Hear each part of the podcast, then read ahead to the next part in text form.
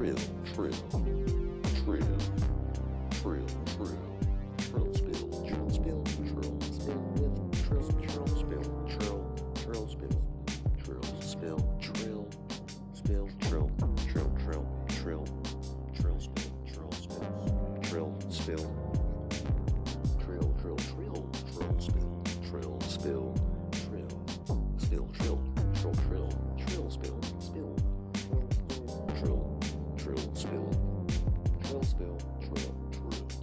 trill, trill, trill, trill, trill, trill, spill, trill, trill, spill, trill, trill, trill, trill, spill, trill, spill,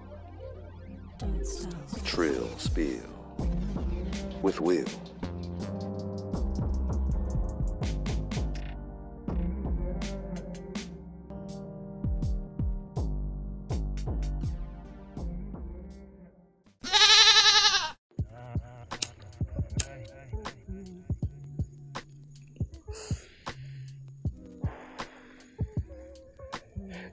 Yo, yo, yo.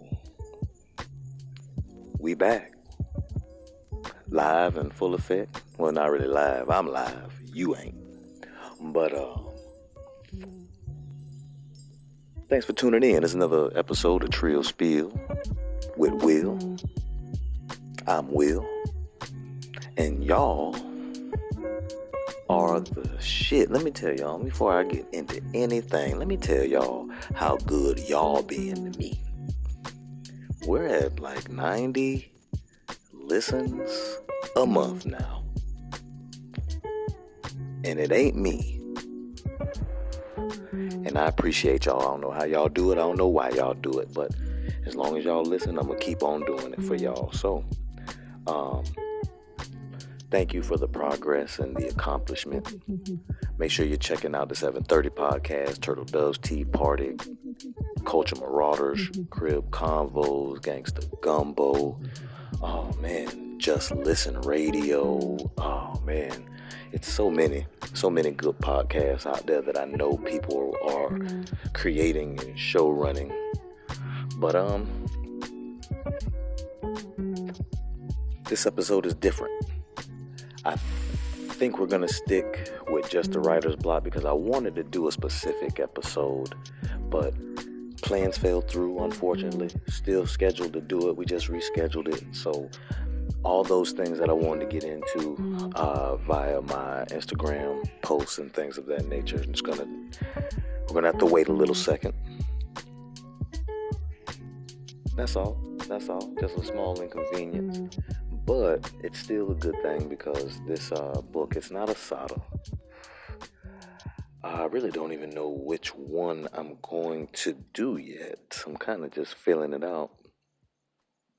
You know how i am. I'm, I'm you know i'm my stuff like that. But yeah um with all that said man let me get out y'all here man. Y'all go ahead and enjoy this episode and we'll see what happens. We'll just see what happens.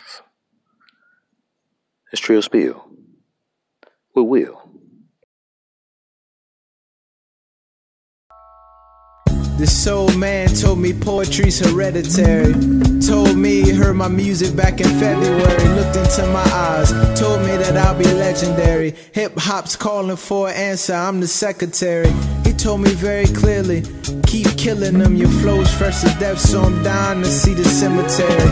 Forgot his name, but he left me with a saying. Best reason for dreams is that a reason's never necessary. I bury all of these seeds inside my cranium, looking at mankind like I'm watching some WrestleMania. Tell me what's going on. Ecology, the Marvin songs, and all the poems that I've been writing coinciding all along. Psalms. I think our vision was the same. Take the stain off your soul and paint a picture you can hang. Change. Stop running from all your thunderstorms. Life's about learning how to dance in the rain. People smile when they see him. Frown at the speakers if the B-sides wall. I'm Jack Ruby on the feature. Killing. Somebody opened up the ceiling. I'm climbing up out the box and conspiring with some pilgrims. They told me to bring life back to music. Knighted me with sword that's invisible till you use it. Like you can't call anyone honest until they prove it. Hard to miss something you loving until you lose it. Basics, sipping Newcastle in the fog. If they ask, I went to go see a man about a dog. This rap game flawed. It's like I'm in a room full of afros and I'm the only nigga going bald. I'm a standout.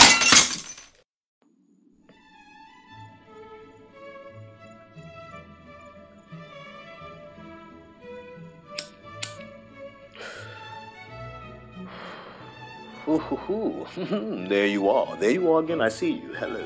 Hello. Welcome to another installment of the Writer's Block, where we dibble and dabble into different books, different different texts of black authors, black literature, everything black. I don't know about you, but when I read, I feel lit. yes, as in literature. Yes, yes, yes, yes, yes.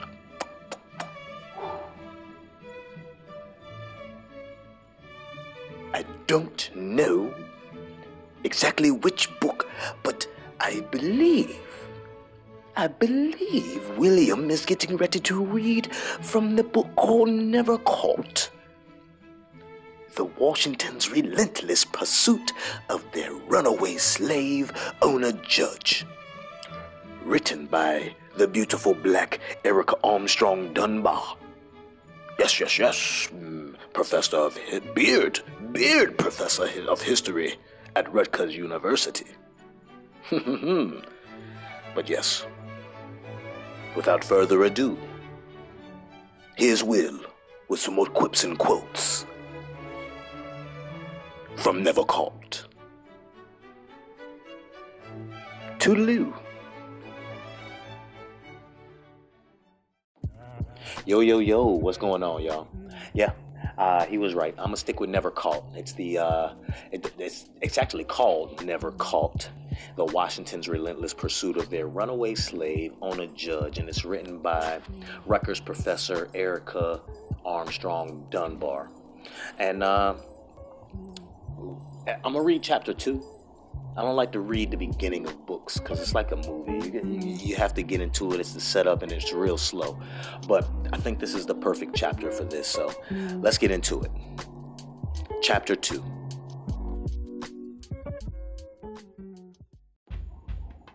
Chapter two. New York bound.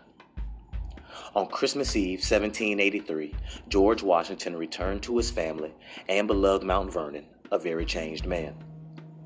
For eight and a half years, Washington had led his countrymen as commander of the Continental Army, a poorly outfitted and undertrained band of men who took on the Herculean fight that many believed would end in failure.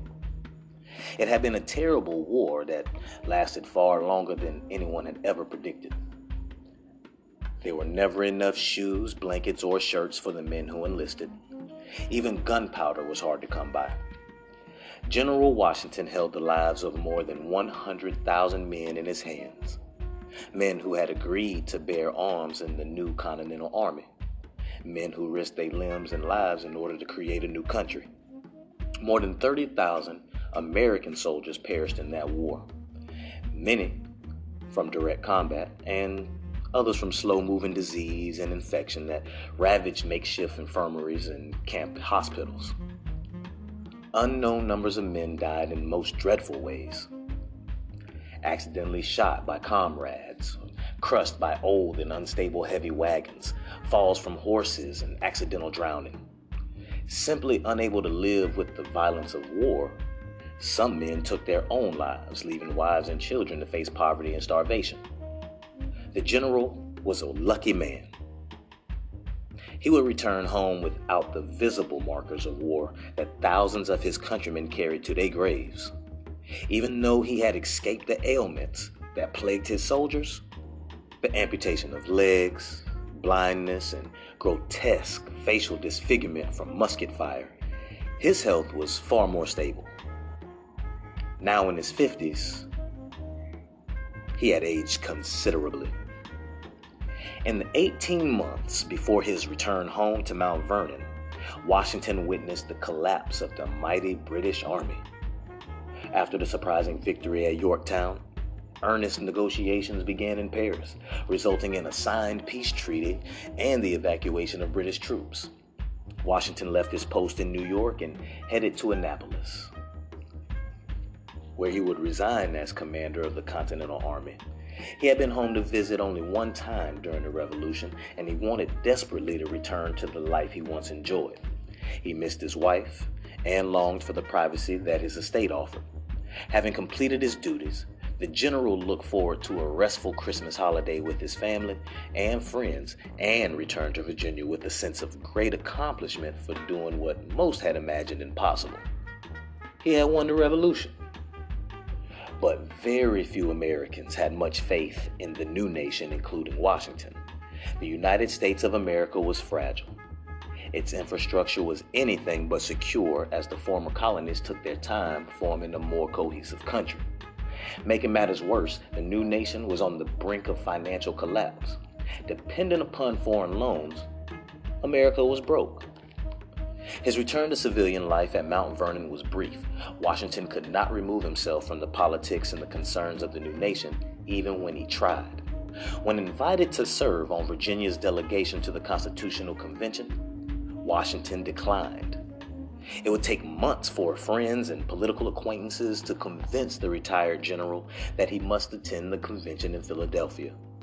A reluctant yet duty bound Washington was unanimously elected as the convention's president, where the new nation's constitution was created, but no one knew if it would work. Washington left Philadelphia and returned to Mount Vernon feeling trapped. He avoided conversation about the possibility of becoming the first president of the United States, dodging questions about his intentions and denying a desire to lead the new nation. But once the Congress set the timetable for the presidential election, Washington had to make his feelings known.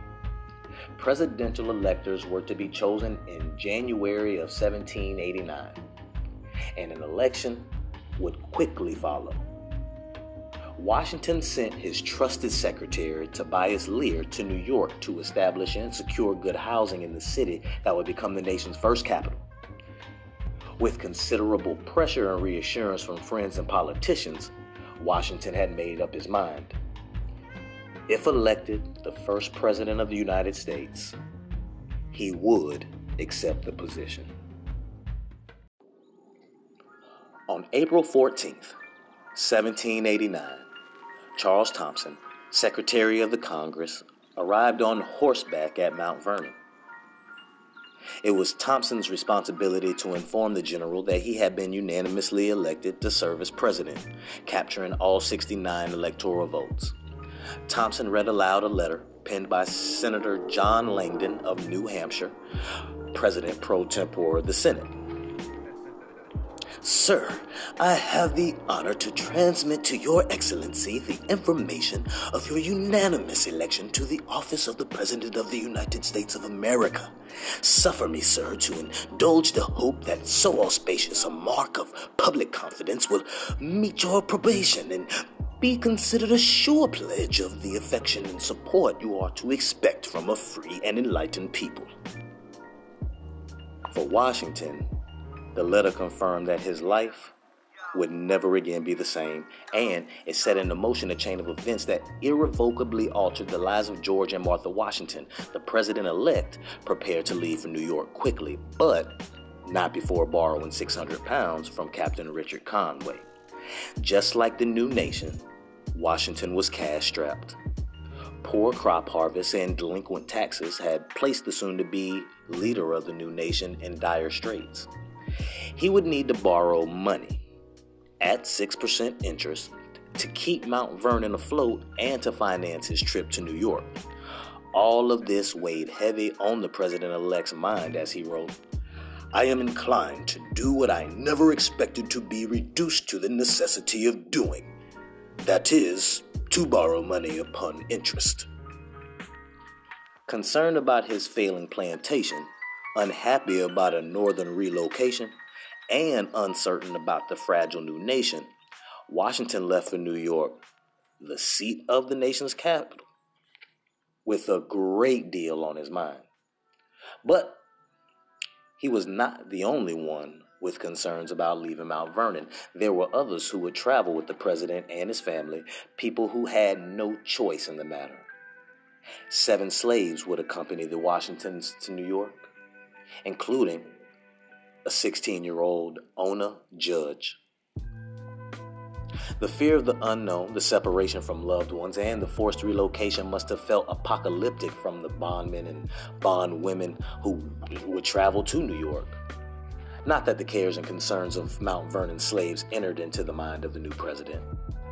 Eager to keep the new nation running, Washington left for New York on April 16th, leaving a tremendous amount of the relocation work in the capable hands of Martha Washington, who would join him later. Prior to his departure, the president selected an acting master and mistress for the Mount Vernon estate. George Augustine Washington, the eldest son of the president's brother Charles, was already living at Mount Vernon, serving as a manager, and was deemed the appropriate choice to fill his uncle's shoes. His wife, Fanny Bassett, the daughter of Martha Washington's sister, would look after all things connected to the running of the house and would remain in close contact with George and Martha Washington via the post. Fear, regret, and concern spilled onto the pages of the president's diary. He wrote of his departure from Mount Vernon not in the fashion of a famed general ready for new challenges, but as a man who was extremely tentative. About 10 o'clock, I bade adieu to Mount Vernon, to private life, and to domestic felicity. And with a mind oppressed with more anxious and painful sensations than I have words to express. He doubted himself and the enterprise he had already accepted. Washington explained that he had, quote unquote, the best dispositions to render service to my country in obedience to its call, but with less hope of answering its expectations, he wrote. Washington's journey north took him through Philadelphia, where nearly 20,000 men and women lined the streets to greet their new president. The crowds could not compensate for the grueling nature of the trip. The muddy roads and constant festivities slowed the pace of travel. By the time Washington arrived in New York, he wanted nothing more than to enter the city as inconspicuously as possible and to begin his work leading the new nation. Washington wrote to New York Governor George Clinton stating, I can assure you with the utmost sincerity that no reception can be so congenial to my feelings as a quiet entry devoid of ceremony. Although the governor offered the president lodging in his private home until a residence was secured for the new first family, a more modern term not used in the 18th century, Washington declined the offer, stating that it was simply too much of an imposition. The president planned to take hired lodgings or rooms in a tavern until the details of the Washington's new home were settled. Just one week before his arrival, the Congress leased a home for the president at 3 Cherry Street, located in what was then the northeastern section of the city, very near the present day Brooklyn Bridge. Washington began the work of leading the new nation in a city that was very different from his Mount Vernon home. By the late 1780s, New York was the second largest city in America, with a population of about 30,000 people, and it was characteristically American. The city displayed signs of opulence and wealth, all while maintaining a parochial nature that allowed for great diversity within its public spaces. People from all walks of life found themselves conducting business on those cobblestone streets. Men, women, white, black, enslaved, and free, all resided within the city limits, adding richness to a bustling commercial port city. The streets of New York could be adventurous and filled with opportunity, but they could also be rough terrain to navigate. On April 30th, 1789, George Washington took the oath of office and issued an inaugural address from the balcony of New York's Federal Hall. Notably absent from the ceremony was his wife. While the First Lady had traveled to see her husband during the American Revolution as he led the colonists in battle against the British, She wanted nothing more than to stay put and resented her husband's call to public service that was taking them away from their Virginia home. For his part, though he had spent a great deal of time separated from his wife over the course of the previous decade, it was not his preference. The new president missed having his wife by his side and began to wonder just how long it would take for Mrs. Washington to arrive in New York. She was certainly taking her time. Rather than immediately traveling to New York, she remained at Mount Vernon, attempting to come to grips with the path of her new life, one that would keep her away from her Virginia home for many years. Unsettled and displeased about the move to the nation's capital, she expressed her discontent to her closest confidants and stalled for time. Even the president's trusted secretary got involved. On May 3rd, Tobias Lear wrote to George Augustine describing the new home on Cherry Street and offering bits of information that might entice Mrs. Washington to hurry along in her journey north. Lear wrote that they had hired Black Sam as steward and superintendent of the kitchen, and a very excellent fellow he is in the latter department. Lear knew that the First Lady enjoyed seafood, and so he reported on the culinary wonders performed by the head chef, hoping that it would hasten her advancing towards New York. The president's secretary made it clear that everyone was awaiting the arrival of the First Lady. He wrote, For we are extremely desirous of seeing her here. And convincing Martha Washington that there was much to look forward to, he had his work cut out for him.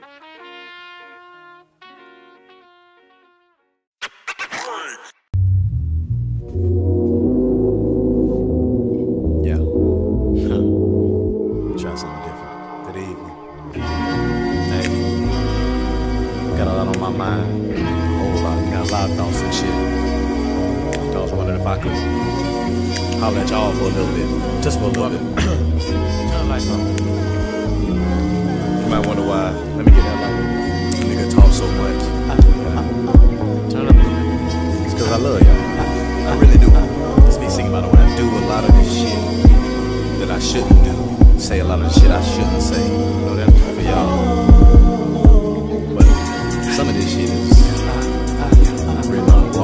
Self-explanatory. I shouldn't have called it all this shit. He cracking breaking down the Constitution. Using a nigga to do it. Hmm. And y'all niggas still sleep, so. Yeah. Ah. Ah. Chemtrails in poverty. Eyes on God and my daughter, but a nigga can't keep the devil up off of me. Darkness became a part of me. Every day I lose a part of me. Ain't a part of me. Ought to be further as a father, but I'm not, and it bothers me. But honestly, let me tell you what really startled me. Undoubtedly, it's about what shit's about to be. Globalized one world economy. Nigga, use a fool if it don't feel bamboozled by this conglomerate. This nigga Obama bombing shit. Don't nobody got no time for this. Shit, put on the shoe and if it fits, you see shit for what it really is. Sick to your stomach and it's got you pissed. Both fists clenched. Shit, nigga, this is America. Disagree and you resist. Quickly labeled a terrorist. The slaves at Mount Vernon knew all too well about the displeasure of their mistress and had to add that to their list of concerns. Ona Judge, in particular, one of the favored house slaves responsible for tending to her mistress's needs, both emotional and physical, had to balance the First Lady's deep sadness, resentment, and frustration with her own fears about the move. The young Ona Judge was far from an experienced traveler.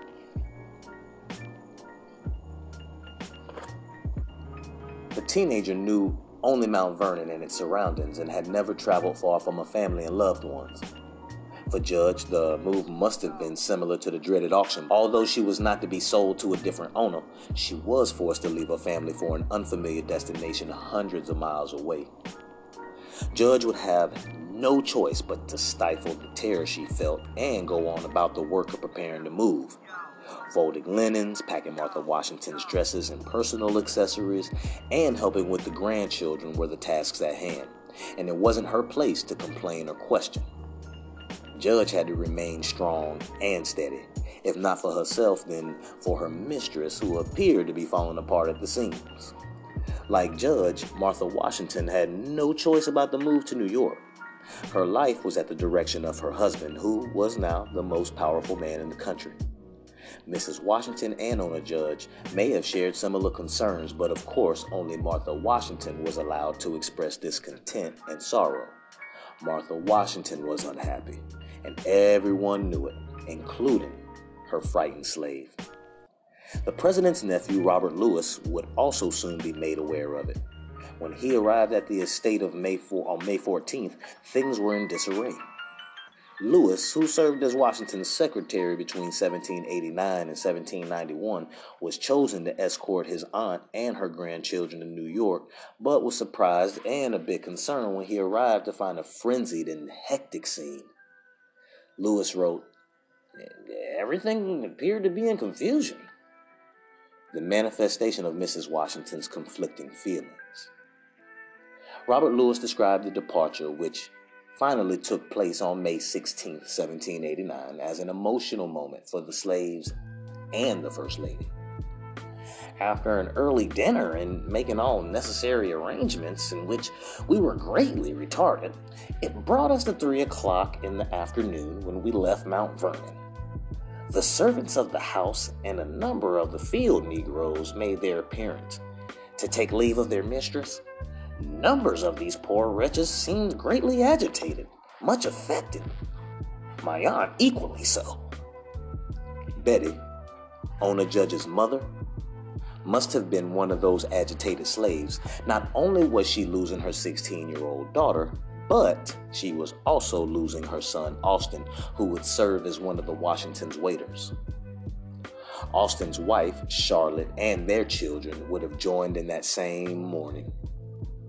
Betty watched her children leave Mount Vernon, a reminder of what little control slave mothers had over the lives of their children. If she found any comfort that day, it would be that her brother and sister were traveling together. Austin was older and male and could look out for his younger sister. Still, Betty knew that her relationship with her children would never be the same. The grieving mother was not the only slave to wrestle with the feeling of dread at the sight of her mistress's departure. Every slave on the Mount Vernon estate knew that the order of things was in transition. With George and Martha Washington hundreds of miles away, their lives were now in the hands of George Augustine and the overseers. Would the slaves at Mount Vernon be treated decently? Would the nature of their work change? And if so, how? The certainty of life and the involuntary separation of family reminded every black person at Mount Vernon that the system of slavery rendered them powerless. Not everyone was disturbed with the plans of northern living, however. Traveling north may have also stirred some feelings of hope or excitement in the minds of the slaves who were chosen to accompany the Washingtons. Freedom and opportunity were at play in many northern states that boasted growing free black populations. News about northern emancipation reached the information hungry slave communities of the South, often prompting slaves to risk everything in attempt escape. The commonwealths of Pennsylvania and Massachusetts had already loosened the shackles of slavery through gradual abolition laws, while New York struggled with such decisions. Just a year prior, in 1788, Connecticut and Massachusetts forbade its residents from participating in the slave trade, but New York enacted a new comprehensive slave law, one that kept all slaves currently held in bondage as slaves for the entirety of their lives. It is impossible to know how familiar the slaves at Mount Vernon were with the specifics of the changing laws of the North, of one state mandate versus another's, but it is certain is that Judge had witnessed the act of running away. The slaves at Mount Vernon who successfully escaped reminded the bond people who remained that there were alternatives to the dehumanizing experience of slavery. Freedom, of course, was risky and was never considered without great caution and planning. But perhaps a trip to New York would yield opportunities never imagined by the slaves who lived at Mount Vernon. Maybe life would be better in New York and perhaps they could find their way to freedom. As the slaves pondered what the move to New York might mean for them, they did so subtly. A slave could not appear to be too calculating or strategic, and no one wanted to spook the Washingtons, especially the very fragile Martha Washington. Were well aware that the practice of slavery was under attack in most of the northern states. They also knew that through New York's residents still clung to bound labor, public sentiment regarding African slavery was changing. Unwilling to even think about abandoning the use of black slaves, the president and the first lady were careful in their selection of men and women who traveled with them from Mount Vernon. Their selections involved only those slaves who were seen as loyal and therefore less likely to attempt escape. Skills in the art of house service were also a necessity. William Lee, the president's body servant, elbowed his way to the front of the line of the bondmen who would travel north. He was Washington's number one slave, the valet who knew the president better than any other enslaved person at Mount Vernon. Born circa 1750, William Lee was a teenager when he was purchased by George Washington. Sold alongside three other slaves, Lee earned the position as butler in part because of his complexion. Believing that interracial slaves were more attractive and intelligent, Washington preferred to buy quote unquote yellow skinned men and women. Lee was offered fine clothing and learned the art of caring for his master from older, more seasoned house slaves. He would perfect his duty of dressing his master's hair and preparing his clothing. Washington's manservant also became known for his expertise in horseback riding an activity much enjoyed by his master. The trusted bondman was noted as a fearless horseman who was quote unquote sturdy and uh, of great bone and muscle. Washington and Lee would ride together several times a week, forming the closest kind of relationship appropriate for a master and slave. Once Washington announced that he would accept the position of president and move to New York, William Lee was determined to go with him. Lee had traveled north once before, albeit to Philadelphia for the Continental Congress 15 years earlier, not New York. And good memories must have prompted him to want to return, for it was during his first northern sojourn that Lee found both his voice and his love. While we know virtually nothing about Lee's first experience in the North, other than the fact that Washington attired him in new shoes and garments, we can surmise that the trip changed him. Prior to leaving Mount Vernon, members of George and Martha Washington's family often referred to Lee as Billy. Washington frequently listed him as my boy Billy in his account books. But Lee returned from the northern city with a proper name, one that he chose on his own. His master wrote that his enslaved valet began, quote unquote, calling himself William Lee. Presumably, revolutionary rhetoric and the beginnings of black freedom in the North Lee, giving him the impetus to move away from the nickname of Billy and to adopt the surname that directly tied him to the plantation on which he was born. Not only did William Lee name himself after that trip to Philadelphia, but in doing so, he openly connected himself to his former owner, whom he must have considered to be his biological father. However, it was his meeting and courtship with Margaret Thomas, a free black woman in Philadelphia, that changed Lee's life. The couple requested that they be kept together and Margaret Thomas made the odd and dangerous decision to move south with her beloved. Although the marriages of enslaved people were not recognized by the law in Virginia, Washington supposedly granted their request that Thomas be allowed to travel to and live with Lee at Mount Vernon. What happens next is lost because there's no written evidence that Lee and Thomas lived together at Mount Vernon. Though, as a free woman, she wouldn't have appeared in Washington's account book. It is possible that she either died or left the marriage. What's more probable is that Thomas changed her mind about exchanging what little st- stability she had in Philadelphia for dangerous uncertainty in Virginia. By leaving Philadelphia, Thomas would have walked into the mouth of the slave hungry South, placing her free status in serious jeopardy. In this instance, perhaps love was not a strong enough pull to compete with freedom.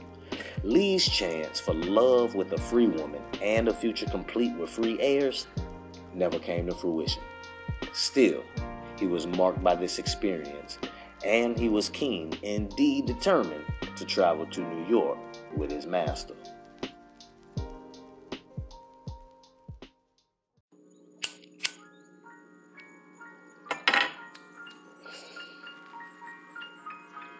Now, Lee's desperate wish to travel to New York was in danger because his health was failing. In April of 1785, Lee was injured during a surveying expedition and, it says, broke the pan of his knee. Reduced to hobbling around on crutches or a cane, Lee dealt with his constant pain through the consumption of alcohol. And lots of it. Three years later, on a cold and snowy day in March, Lee was sent to fetch the mail from Alexandria. During his errand, the already disabled slave fell again, this time shattering the other knee. His body was broken and his usefulness was lost. Lee became somewhat of an invalid, unable to perform any task that required him to walk or move. In his late 30s, Lee's duties shifted to that of a shoemaker, a demotion. Fortunately, Washington felt a sense of closeness with his faithful slave and agreed to bring Lee to New York as a member of his team of slaves, even though he was unable to perform the duties of a respected valet. William Lee, therefore, began the journey to the nation's capital with the president elect and his aides, Tobias Lear and David Humphreys. Hours away from fulfilling his dream of living in another northern city, he experienced yet another setback. He fell behind the president's entourage.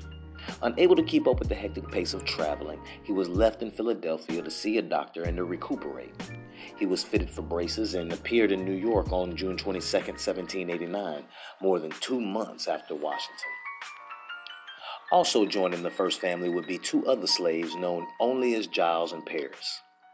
Similar to William Lee, Giles and Paris had traveled outside of the Virginia colony when they accompanied the president to the Constitutional Convention in 1787. Proving themselves reliable outside the rural limits of Virginia, they were to serve as the Washington's postilions, drivers for the president's horse drawn carriages a duty that will require a quick study of the streets of New York. As illiterate slaves, these men would have to form fast friendships with New York coachmen, relying upon word of mouth and a circle of New York postilions to learn the geographical layout of the city. That wouldn't prove too difficult. For one, they were serving the decorated commander of the Revolutionary War, and they were fortunate to find other blacks performing the same duty. Black postilions and footmen were seen as symbols of wealth for the rural gentry in New York. The Washingtons could thus maintain their Virginia customs far from Mount Vernon and do it in style. The president was conscious of the appearance of his slaves, especially bondmen like Giles and Paris, who stood as symbols of urban wealth. He surveyed their grooming habits and attire, asking his secretary to purchase new clothing for them when their outfits became frayed or tattered. Deciding that the caps worn by Giles and Paris were unacceptable, Washington even wrote to Tobias Lear I therefore request that you will have two handsome ones, caps made, with fuller and richer tassels at top than the old ones have. Giles and Paris needed to look good. Washington's image depended on it. Austin, Ona's half brother, and Christopher Shields, the nephew of William Lee, were also to serve the Washingtons in New York as waiters and butlers. These men were undoubtedly accustomed to 18th century Southern protocol. And not only were they seen as reliable slaves, but they were presentable to a new Northern social circle. They were most likely trained by the ailing William Lee, who knew the likes and dislikes of his master more than any other bondman. Lee would serve as Mount Vernon's transplanted institutional memory. The reminder of a slow and steady Virginia past and a hectic New York present. Christopher Shields was a dower slave during the Revolutionary era, probably around 1774. Similar to Austin, he belonged to the Parke Custis heirs and was not counted as one of the Washington's personal slaves. Like Ona, he was young and had a familial connection that placed him among the most trusted of house slaves. Mount Vernon historian Mary Thompson suggests that Shields was one of the very few slaves who was literate on the Mount Vernon estate. Now, this skill would most certainly be useful in the new capital city. Older than both Shields and Judge, Austin offered reliability as well as maturity. The only bond women who were set to travel to New York were Ona Judge and Moll, a 50 year old seamstress. Judge and Moll would serve the First Lady as housemaids and personal attendants. Judge would draw her mistress's bath, prepare her bed clothing, brush her hair, tend to her when she was ill, and travel with her throughout the city on social calls. Moll would be responsible for the grandchildren who lived with the Washingtons. Moll would wipe noses, calm anxious souls awakened by nightmares, and make certain that the Washingtons' grandchildren were well fed and well dressed. Ona would help Moll in whatever way she could above and beyond fulfilling Martha Washington's needs. The two women worked all day and every day under the careful watch of their mistress. The life of an enslaved domestic carried grueling and constant demands. Private time, time away from their mistress and master, was all but fleeting.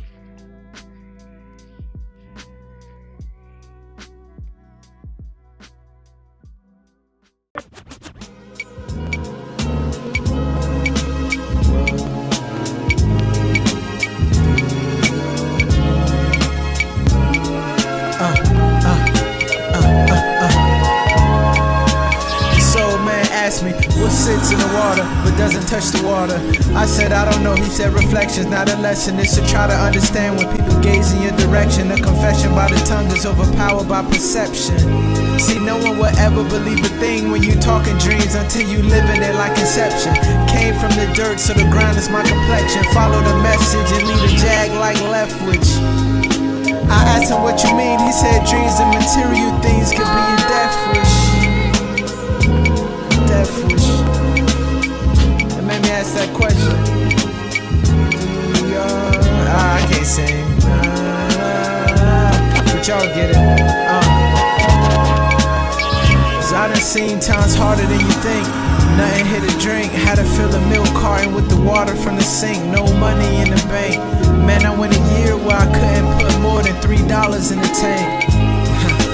Really humbled my attitude. I stay grounded, verifying my altitude.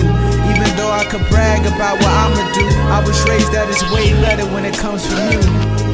A lot of rappers are the same now. Strip club, hundred dollars from a rain cloud. Since I'm trying to bring change to the game now, they probably wanna take aim and try to shoot my plane down. that might be why I gotta feel flying. Man of faith, but I still gotta fear dying. I believe in the most high, throwing prayers to the sky, but I still gotta feel for science. Feel for science. Mrs. Washington traveled a similar route to that of her husband, arriving first in Philadelphia, where she was to make a few social calls and take a short respite before traveling onward to New York to much fanfare. Judge watched as a cavalry and honor guard greeted them at the outskirts of the city, welcoming Mrs. Washington and her entourage to Philadelphia.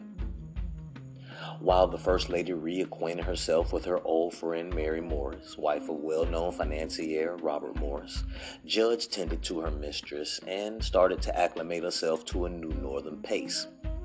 They were still several days' travel away from New York, but the time in Philadelphia marked an important transition. Philadelphia was Judge's first encounter with the North, this exhilarating place where enslaved and free blacks commingled. Inevitably, Judge was confused and excited by the examples of black freedom she witnessed, for it was unlike anything she had ever seen on Mount Vernon.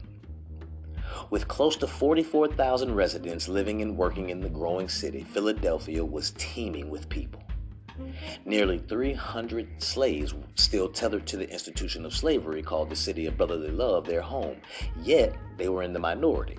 When Judge arrived in the city in May of 1789, there were nearly five times as many, or close to 1,800, free blacks living within the city limits.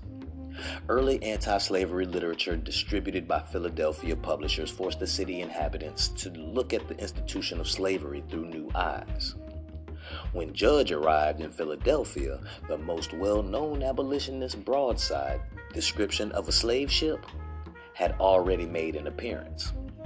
The 18th century poster laid bare the brutality and inhumanity of African slavery, creating a visual supplement for all who were interested in the subject of the transatlantic slave trade.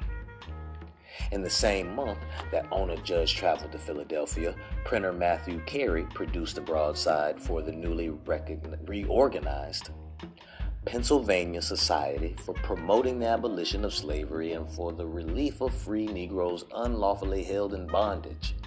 Whew. Later known as the Pennsylvania Abolition Society.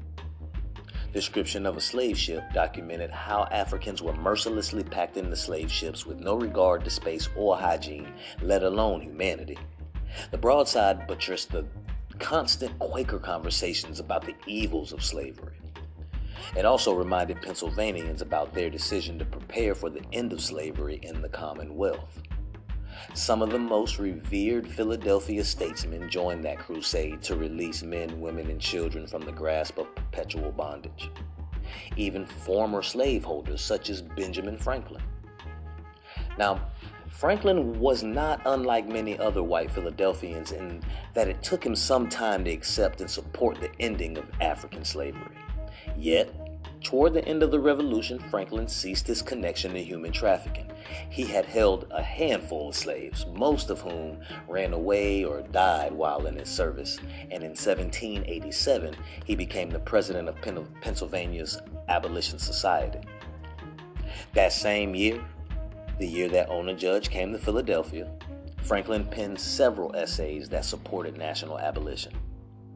Martha Washington would make certain to avoid the likes of Franklin during her brief stay in Philadelphia. She had no interest in releasing the slaves at Mount Vernon, who numbered in the hundreds. Instead, she would move quickly to join her husband in New York, shielding her slaves from this contagion of liberty. As Judge started to familiarize herself with Northern life, expert astronomer and African American scientist Benjamin Banneker's predictions of a solar eclipse came true. Although the hybrid solar eclipse was not visible in the skies of North Africa, Banneker foretold of the event, much to the surprise of his white peers. In ancient times, it was feared that the shadow of the sun signified either death or the end of an era. And in many ways, this was true for the bondmen and bondwomen who found themselves laying over in Philadelphia. On Sunday, May 24, 1789, the moon sailed in front of the sun. The next day, the party from Mount Vernon left Philadelphia and headed for New York, marking the beginning of a new life for a young slave girl.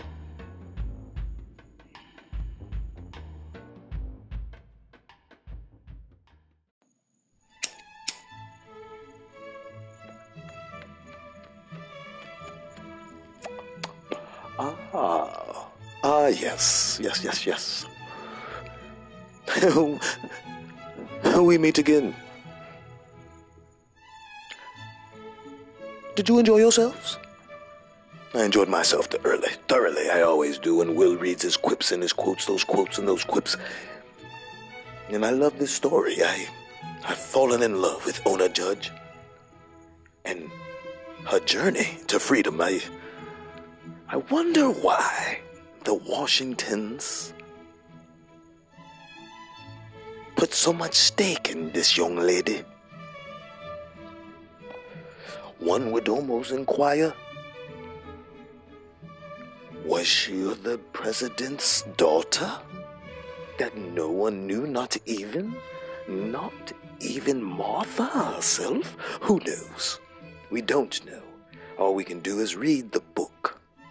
But yes, that is all for, for this installment of the Writer's Block. Thanks for stopping by, and I bid you adieu. Toodles. Toodaloo. No, go on. Get out of here. Get out of here right now. Get out of here before I call the authorities. Yes, yes, I'll do it.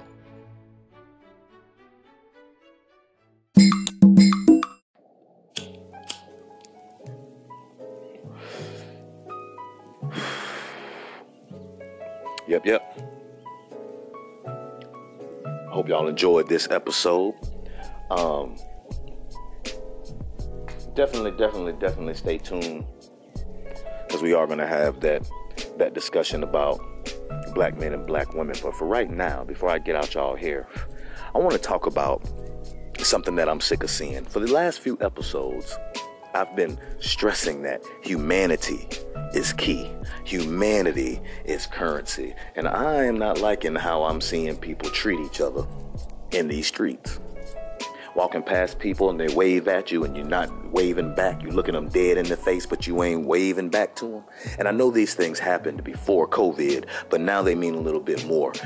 That, that, if I walk by you and look at you in the face, smile and say, how you doing? You better respond to me.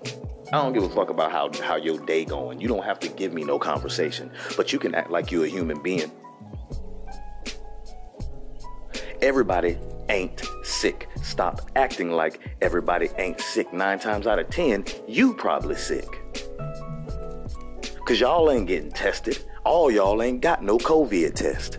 And some of y'all don't want to wear no mask. I'm not here to talk about that. What I am going to talk about is how you're treating people.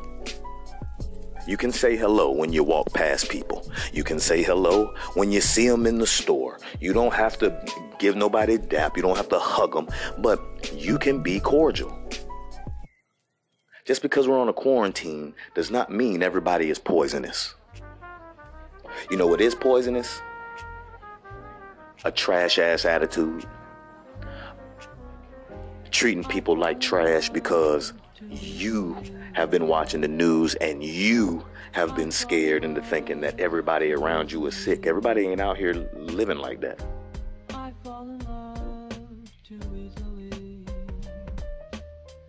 telling you that is a quick and easy way to get cussed out dealing with a person like me. I mean, let me say it in layman's terms. Fucking with a nigga like me, that'll get you cussed out. I'm not gonna walk past you and and you see me and before I hit we're, before we're even six feet away from each other and you look at me and you give me a head nod or you say hello, I'm gonna acknowledge that. I'm still gonna open the door for people. Y'all out here acting like straight assholes to people, man. And it's not everybody all the time, but you gotta pay attention.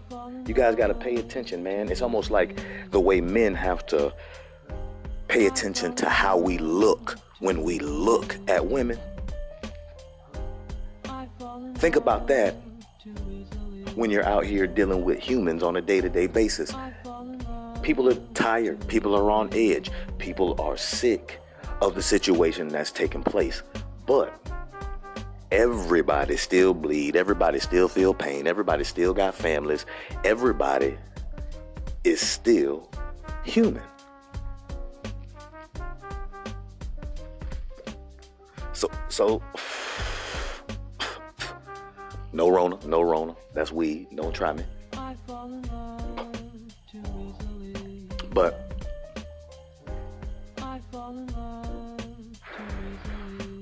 now that I've said that, let me say this. I am still, excuse me, proud of y'all. Because it's not everybody. It's not everybody. I'm seeing people take real strides at getting better self care. People are quitting cigarettes and people are starting businesses and people are just changing their lives altogether. Don't look at this COVID situation as a plague and a, an excuse for you to sit on your ass and not do shit. Because when this shit is over and everybody then changed and moved and went on to a different transition and different phase in their life, and you still stuck because you ain't do nothing, all you did was complain and point people out and do all that shit and post on Instagram, you're gonna feel real shitty. Yeah, you are.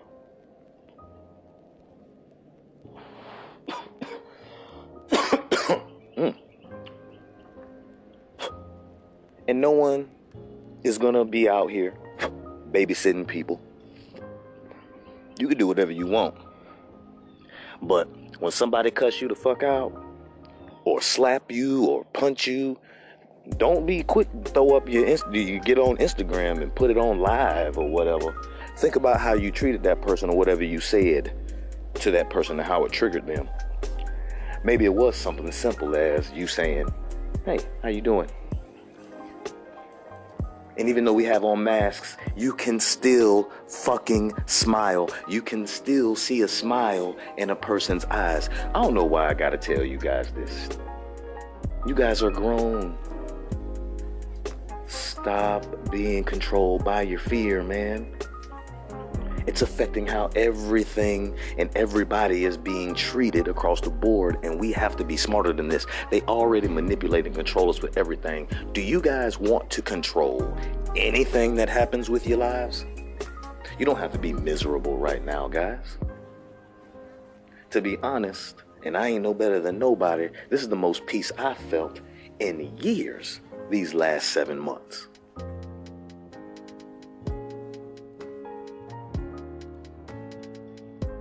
And it ain't got nothing to do with money or a relationship. It's got to do with me trying to get better and I'm accomplishing goals. I'm still checking off the things on the list. Guys, guys, guys, you need the people around you. I don't care what the news is telling you. Yes, you still social distance. But you better remember that you in this shit together with other people. Nobody's an animal. Ain't none of y'all savages.